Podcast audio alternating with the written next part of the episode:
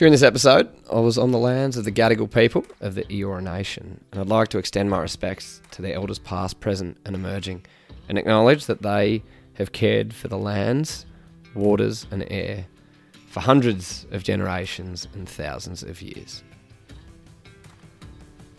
I'd like to kick off this podcast with just a shout out to LAWD. They've been a podcast sponsor since the very beginning for us. They're the specialists in agribusiness valuations and transactions. If you want to find out more, check out the link in our show notes or head to lawd.com.au. G'day and welcome back to another episode of the Humans of Agriculture podcast. And hello, Instagram. Good to see you. This week, I thought I'd take the chance to get educated on this whole foot and mouth disease piece, and I thought I'd share that with you all. So I'm sitting down with Andrew Henderson. Hendo is the independent chair of the Safe Meat Advisory Group. Think of the United Nations for um, red meat. Everyone across the supply chain, government, industry, you name it, they're there. And so, what I thought I'd ask Hendo is first of all, treat me like I know nothing. What's foot and mouth disease? How's it spread? Why is it a threat now? How long has it been a threat um, and on the radar of Australian ag? How would we deal with it? Um, what's the planning that's gone on in the background? So I think this episode, it's worth listening to. There's not a alarmist cause for concern or anything like that. In fact, we've done a hell of a lot of work in the background, but it's a good chance just to brush up on what's been happening, what would it mean for us, and how uh, can you just be more vigilant and aware of what you can do as part of it. So enjoy this chat, and um, would love you to share this one because I think it's a really important episode to help get uh, people more connected and informed on what could be a really serious issue, but at the moment, just something to be aware of. Hendo, we're talking about Andrew Henderson. Hendo, I think we'll call you. It's far more casual when we're talking about su- such a serious topic like foot and mouth disease. But uh, Hendo, you're from, you've got your own business, Ag Secure. You're you're involved in. I'm going to say you're the conduit between policy, government, businesses. You somehow, hopefully, are able to decipher things from complex topics into simpler ones. You're a part-time shed builder, um, but today I think we're we're probably chatting to you with a with your independent chair of the Safe Meat Advisory Group hat on. But um, Hendo, what's been happening? You've obviously got this project. The shed's underway. Last time we spoke. Yeah, yeah, mate. Thanks for that. Um, I think there are a lot of people who are becoming part-time shed builders and carpenters and diesel fitters and all sorts of stuff now that labour and everything's so hard to labourers and, and, and skilled tradespeople. It's so hard to come by. But um, no, we yeah, that's about it. So my AgSecure is is uh, is just a, consultancy business, is very small sort of business, but I do a lot of independent chair type work for the private sector, but as well as government, and then do a lot of work between government and industry.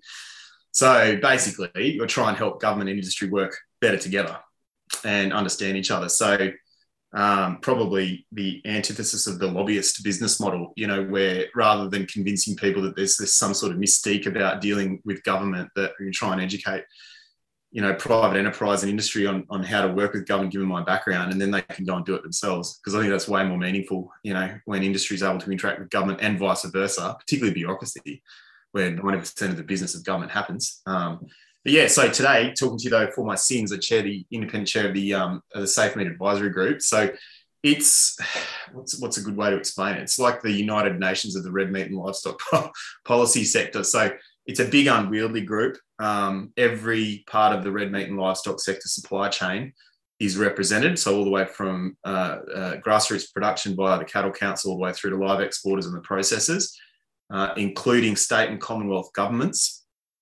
as well as some regulators like the APVMA, uh, and then all of your RDCs, um, AMPC, MLA, integrity systems company, so on.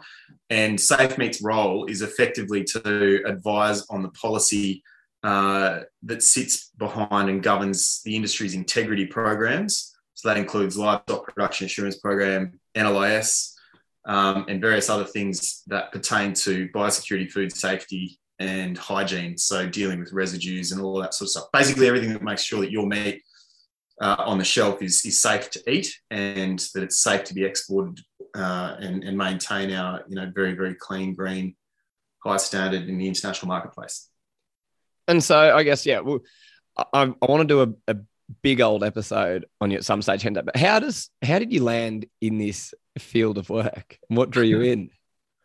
Oh gosh, that is a I don't know. It's a it's a long story. I don't know. I think things just sort of happen. One thing leads to another. But I've always had a background in agriculture. Um, so yeah, I mean, in a nutshell, my family comes off the land on my mother's side in central Queensland and grass-fed beef producers, and then you know I spent time up in the territory like a lot of people did after I left school, and and then um, cowboy for a little while over in North America, and then uh, have done all sorts of different things. And then got involved in politics um, when I was trying to get serious with my life, and um, got a job working for a backbencher, and then came down. A, you know, obviously had a passion, started to develop passion for ag- agricultural policy. Got a job with Barnaby Joyce when he was the um, ag minister as a junior advisor when the government changed back in 2012 or 13 and then um, progressed through the ranks there and then finished up and started my own business in 2016. So, and then, yeah, kind of got asked sideways, got drawn sideways into the whole SafeMeat deal. Um, yeah, and there's a whole sort of backstory there too. But um, I think that sort of came out, came as being seen as a fairly honest broker in, in, in government, being able to work across the aisle and all that sort of stuff. And I think that was because I, I had the biosecurity portfolio when I was a ministerial advisor. Yeah. And I learned there that partisan politics has a, has has little place in in biosecurity, and so then you know you start to learn how to work across the aisle and get get outcomes up the middle. You know, uh, so that's kind of a very rough version of where I got here. So. Well, kind of like the perfect uh, perfect career path for for where you are now in terms of from the grassroots, a little bit of cowboying, which is interesting. Um, and it like uh, with the whole biosecurity piece of Aussie ag generally now, there's plenty of different things happening. It's it's not new. Um, no, obviously no. the change the change of government too complicates things. But without getting like too political, let like let's jump into the whole foot and mouth disease piece because I think it's incredibly topical. People that I've been chatting to, both at a farm level, kind of consumer level, they're just trying to understand like, yeah, what are the cons- what should I be concerned about? How could I act? Do I need to act, or or what can I do? But I think if we spin it right back, because I'll say I know bits and pieces, but talk to me like I know nothing. Um, what is foot and mouth disease? So it's a it's a it's a very virulent virus that affects cloven hoof livestock species. Uh, outworks itself via sores um, in um, their hooves, around lips, uh, gums, and so on and so forth. Um, basically, results in fever, drooling, um, lameness, lethargy is probably harder, they say, to detect or, or visibly detect in sheep, um, more obvious in, in cattle and pigs and so on and so forth. Mm-hmm. Um, spread via, uh, via a few different vectors, including, you know, uh, via humans. We've all been hearing about, you know, mud and stuff like that, um, virus living in people's shoes for a period of time. Uh, also, animal to animal transfer is pretty common, um, spread via breath uh, in animals. Uh, fortunately, it's different to LSD in that lumpy skin disease is spread via mozzies, which is much more of a concern because they travel so much further. So the disease can spread so much quicker than FMD can. Mm-hmm. Um, uh, but but importantly, it's it's known because it's got such a significant impact um, in terms of devastating productivity and all of that type of stuff in the sector. And then, of course, the trade and market access impacts that go along with it too. And so, why is it you're, t- you're talking about market access and kind of the, the damage that the disease could do. Why is it such a significant threat to the Australian livestock sector? Well, it's it's it's it's a notifiable disease. So if we get an incursion of, of FMD, we're obligated to notify the World Organization for Animal Health, mm-hmm. uh, and then that you know effectively means that we'd be because of the risk of transmission through meat and meat products and livestock.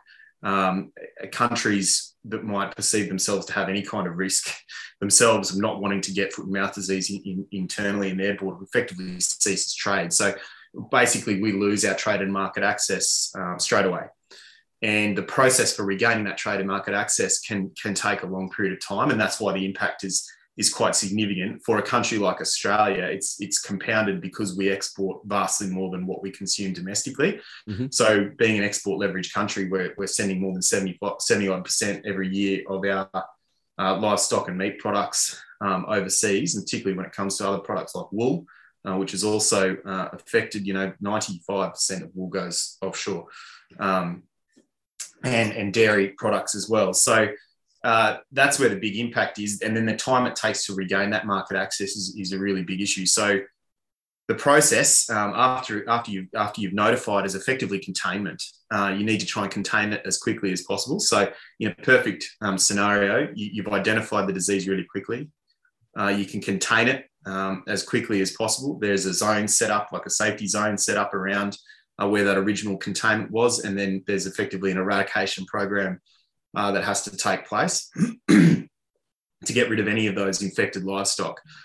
And then once you've gotten rid of all of the infected livestock, you begin a monitoring phase where you're effectively surveilling um, all of the surrounding areas and on heightened alert right across the country, basically, um, to, to make sure that it's not going to be, uh, so, so basically make sure that it hasn't spread because you've got a period of three months that you have to wait from when you've um, disposed of the last infected animal to when you can apply for freedom of FMD status um, to the World Organization for Animal Health. Now, that's if you don't use a vaccination program, which we don't use in Australia, we can probably get into that more a bit later. If you do use a vaccination program, you've got to wait six months um, before you can apply. So the once you get, uh, so say you go through, you haven't used a vaccination program, you wait your three months uh, since that last animal was destroyed. You've applied to the Organ- World Organization for Animal Health and got your FMD free status restored mm-hmm. then and only then your trading partners will begin the process of considering letting you back in uh, to, to, to their markets. And so, depending on their level of perceived risk, uh, it could be up to years uh, before we get back into some of our major trading partners. And obviously, that the impact of that's very, very significant. Yeah. Wow. Okay. And like, because people are saying it, it's never been a concern for Australia, but we have actually had we had foot and mouth disease in Australia back. I think it was the 1870s or yeah. thereabouts, yeah. 1872 maybe. Really yeah. trying to drill in on my my uh, desktop expertise here. So, like, it has been in Australia previously. We managed to remove it. So, how long has it been a concern for us? Oh, forever, basically. Um, and and the thing to the thing to remember is that it's been, you know, FMD flares up all over the world all the time. Mm-hmm. And you know, it, it, we've got. And the first thing to say to people is we've had, real, as we know, really robust biosecurity system that's done an incredibly good job of keeping FMD out to date.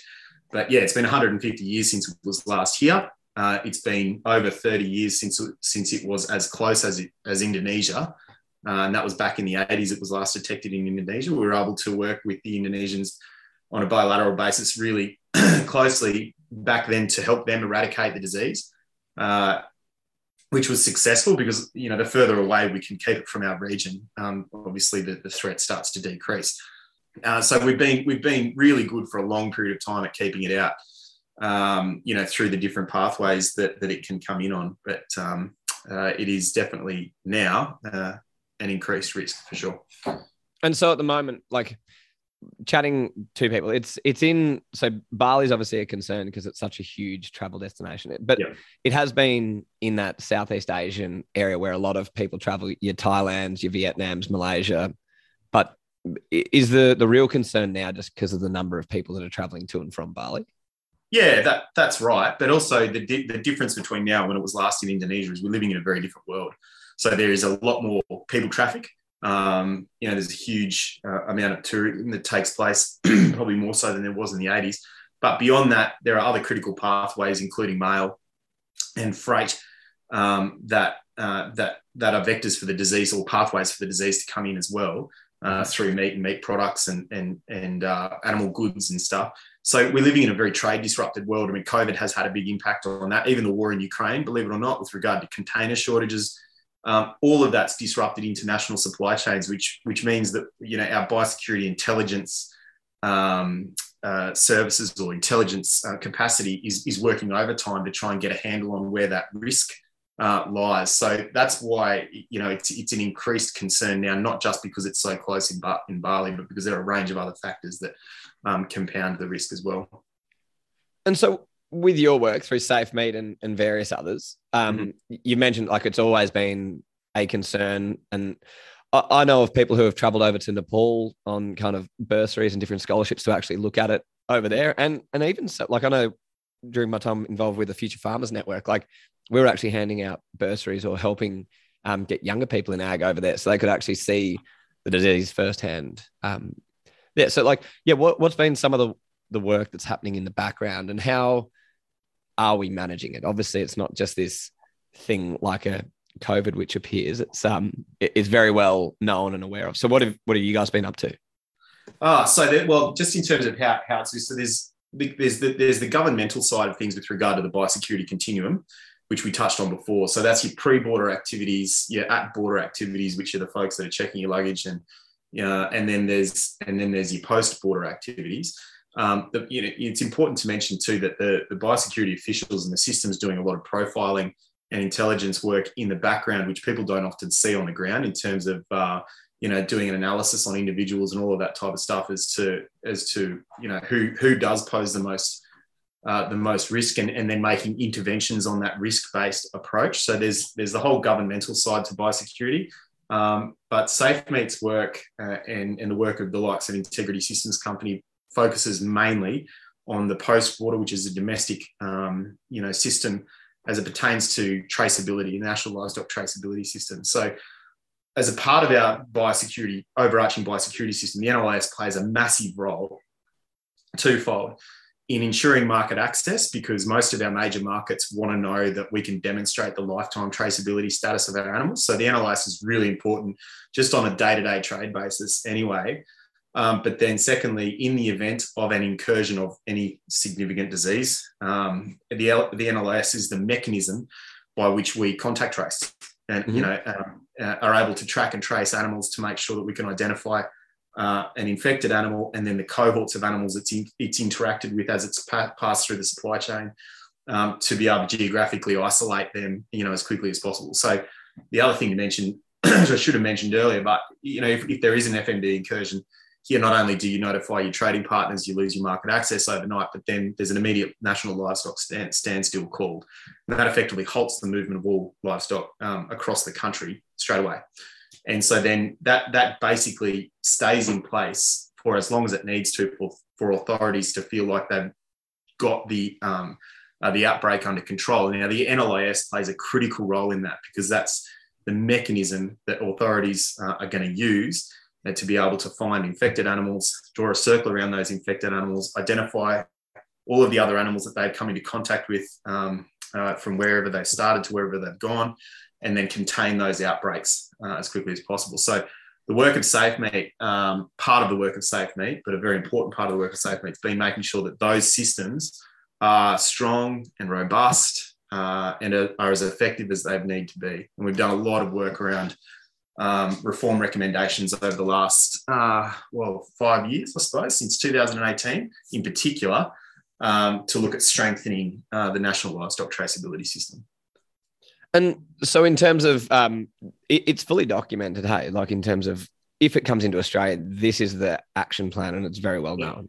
Yeah, definitely. So, so, and then all of that information's available online too. So people need to go to, you know, it's called the AusVet plan, uh, and and people can go to the Animal Health Australia website and um, and and and look at that. And that's the plan that sets out the response arrangements as agreed between the Commonwealth, the jurisdictions, uh, and industry in the event of an outbreak of an emergency animal disease. And that includes physically what happens, who does what, all of that type of stuff, as well as um, cost sharing arrangements, uh, compensation frameworks, and so on and so forth. Yeah, right. Okay, interesting. It seems like everything's a little bit more like front of mind in terms of you can you can draw the similarities between the COVID response and Hi, I'm Pia, horticulture and sugar analyst at Rabobank, and I'm here to share our latest insights on Australia's vegetable market. Did you know in 2023 Australia produced over $5.8 billion worth of vegetables, though only 4.3% of this was exported? Like many other countries, the Australian vegetable industry relies mostly on its domestic market.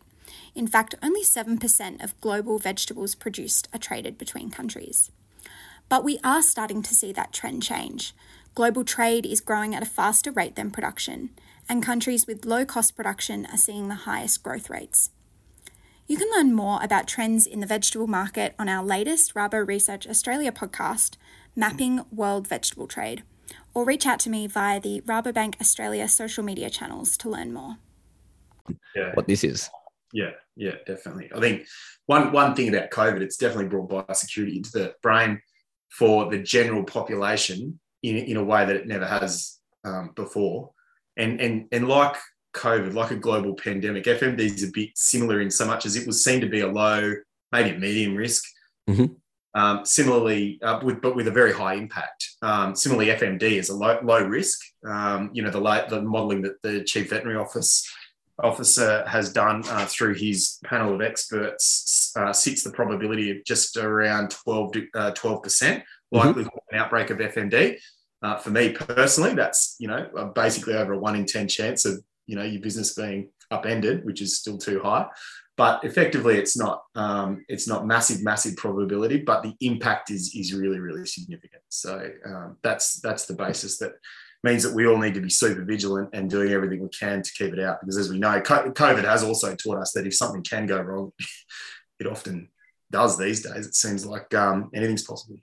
Absolutely, yeah. A little bit of uh, volatility um, mm. around. And so, in terms of you mentioned before about a vaccine, so there, in terms of the response in Indonesia itself, vaccination is playing a pretty key part over there. So, a, a vaccine does exist for the disease, and that will does that protect kind of animals before they become infected, or does it resolve the infection in infected animals?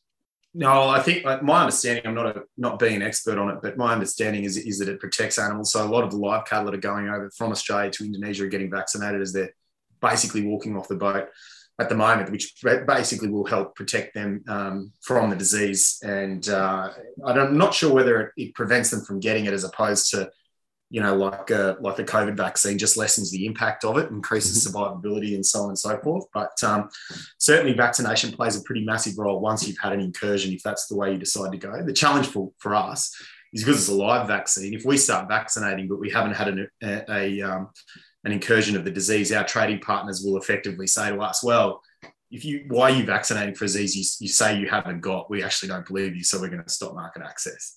Um, okay. So that's that's the challenge associated with a preemptive um, vaccination program.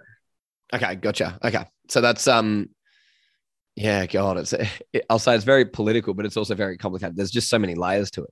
Yeah, look, it's it's a tricky business, and and because um, you know, because Australia holds a lot of other countries to a very high standard of accountability when it comes to the products that we import from them, and we ask them to jump over a very high bar. It means that those other trading partners will uh, not hesitate to ensure that they hide, hold us to a similarly high bar when it comes to demonstrating freedom from this stuff. So, look, the requirements if you did use a vaccination program, that's why the the the, the time frame from when you've destroyed the last infected animal moves from three months to six months because the virus is, you know, obviously being a live virus. So, you know, it, it extends that period of time out that you have to wait um, uh, to, to in order to be able to apply for that declaration of freedom from from the uh, World Organization for Animal Health.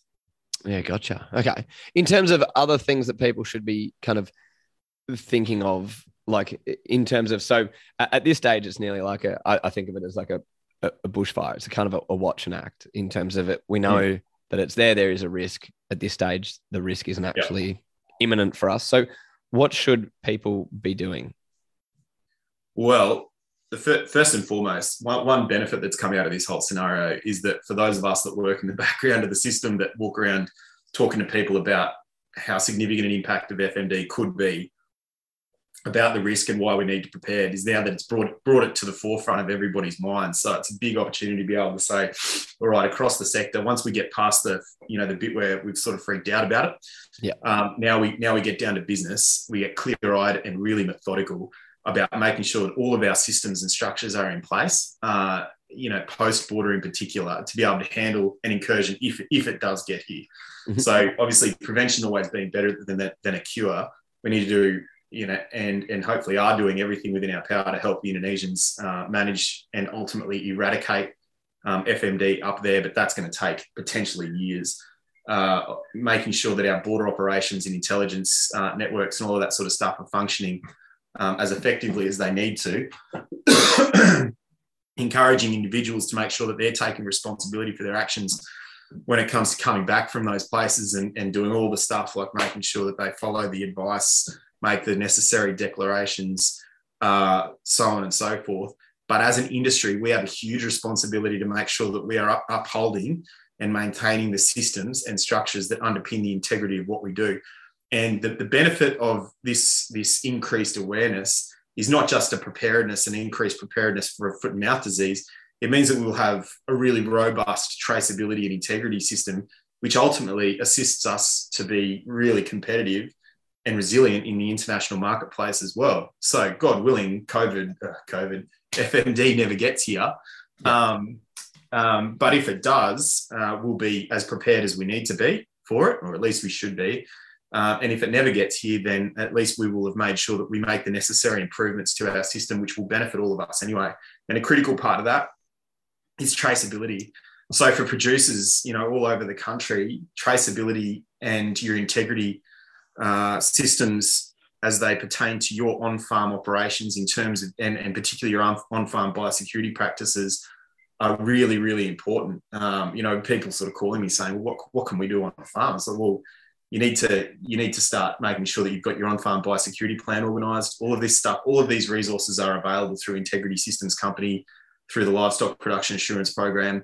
Um, making sure you've got your biosecurity signs up. You know, you, are monitoring who's coming on and off your property and where they go. Yeah. Um, and making sure that you're fulfilling your requirements through the NLIS. That's critical. And uh, you know, part of the reform process that we went through uh, and have delivered um, uh, that we went through with SafeMeat uh, was delivering a series of reform recommendations to the National Biosecurity Committee, which is a committee of government, um, to strengthen the NLIS. Now that was back in 2020, March 2020, just before COVID hit. We delivered this report that had five major recommendations, three of which, um, or four of which, really pertain to uh, or of most relevance to people. Firstly, we recommend recommended really centralising and nationalising the governance administration of uh, Australia's livestock traceability system. Very much a more of a back of house kind of recommendation that people wouldn't see necessarily on farm. Uh, secondly, we recommended that they invest into and create a database that's capable of managing all cloven hooved livestock species. So that's not just cattle, sheep, and goats, it's alpacas, uh, incorporating pigs. Um, and camelids and and and what have you into the system because at the end of the day it, we all sink or swim together so if there's an outbreak in a in an alpaca yeah um, heaven forbid it's going to shut down trade for the entire cattle industry as well it, it's, it's, so we all, we're all in the canoe together um, thirdly and, and for producers the most contro, uh, controversial recommendations being uh, to mandate the individual or digital electronic identification of all cloven hoof livestock species. So that means sheep and goats as well mm-hmm. on the same basis. So, you know, and the principle being that um, the more accurately and effectively you can identify animals, then the more quickly you can contain, you can trace them and can, can contain an outbreak. The fourth recommendation pertained to creating an equitable, equitable cost sharing arrangement between industry and government to make sure that farmers don't bear all the cost of the system, that it's shared evenly across the supply chain on the industry side and as well as equitably between state and Commonwealth governments. Now, we're seeing a lot of debate at the moment about sheep, individual sheep identification. Uh, those recommendations are all aimed at making the whole system, including for cattle, work more effectively because ultimately, even outside of the context of an FMD outbreak, a really robust traceability system has a, many, many benefits, not only just facilitating trade from a day to day basis, but there's huge opportunity upside for, you know, capturing and unlocking latent value in the supply chain. Um, uh, but, you know, obviously the most pertinent one being right now, the, the effective ability to be able to track and trace animals in the event of an FMD incursion, mitigate the amount of animals that need to be destroyed, contain the impact, and ultimately get us back into our major markets as quickly as possible. So, in terms of um, like, I think so a few years ago, I was part of a business and we were digitizing the vendor declarations. Um, and yeah, we looked at the individual management piece, and there was a project which was undertaken. And, I, and so I think in terms of for maybe people who aren't aware, so their individual management exists in cattle. It's been around for God, it'd nearly be twenty odd years now, wouldn't it? Yeah. Um, and Victoria is the only state in Australia that has basically an electronic e tag in the animals, so they can scan them, track them, etc. Um, yeah. so there was the sheep catcher piece. And basically, what my understanding of it is, and you can correct me if I'm wrong, but in terms of if there's an outbreak because of the individual management side of cattle, it can track it really quickly down to basically yeah. similar to COVID. Where where's that animal been? Who's it come into contact? And then let's see where they've gone and who they've seen. Sheep, yeah. because it's a mob based system, you're really relying on the paperwork being done Yeah. well and accurately. And then from that though, like that sheep catcher trial actually really struggled to um, find those animals, didn't it? Yeah, definitely. Yeah, yeah. So, and so we've su- subsequently done further exercises to test the efficacy of the uh, the, the mob based system versus how the Victorian system's been traveling. We did an exercise in 2020 where um, sheep catcher, the sheep catcher two exercise you're referring to in 2016, uh, I think it selected a scenario of 60 sheep that were divided by uh, the amount of sheep or allocated to different states um, depending on the, the amount of sort of proportional to the amount of sheep that they have in each jurisdiction. And then, um, and then each state was responsible for tracking and tracing those sheep. The exercise we conducted, uh, the evaluation we conducted in 2020 was uh, basically a live supply chain scenario where we went in and uh, traced uh, nearly well, about 2,700 head through a support, through a sale yard to to meatworks. Um, selected cohorts of, of sheep from uh, basically every state and territory, sheep producing state and territory. There are even some sheep that had come in. This was a, it was a Victorian exercise that we ran out of several sale, sale yards in Victoria that um, had sheep from Tasmania, South Australia, some West Australian sheep via South Australia, and New South Wales sheep, as well as electronically identified uh, sheep and uh, from Victoria. And that, that exercise found that the electronically identified sheep were 99.64% from memory traceable back to property of origin within, uh, I think it's 24 hours, which is what they call standard 1.1. That's so that's the big one of the National Livestock Traceability Performance Standards, and that's the one you want to try and meet. You want, you know, and uh, but um, the visual mob-based animals were approximately 30% less traceable than that. So that that meant that there's a big gap. Um, and notwithstanding, too, there's a range of other challenges associated with the visual mob-based system it requires a lot of manual verification. So, as you say, it really is reliant being paper based on the accuracy of the amount of PICs recorded on an NVD. So, a lot of a lot of sheep producers know that you know you've got to record all of the PICs that could be in well that are in the mob of sheep. I shouldn't say could be that are in the mob of sheep that you're consigning to wherever.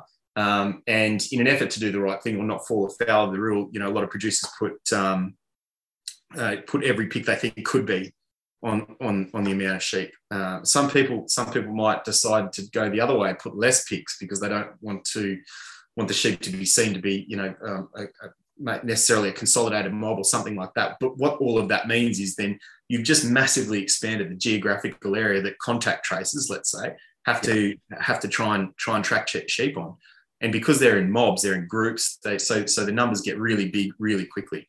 So we you know we're in an environment where the human resources just don't physically exist to be able to manage a system like that.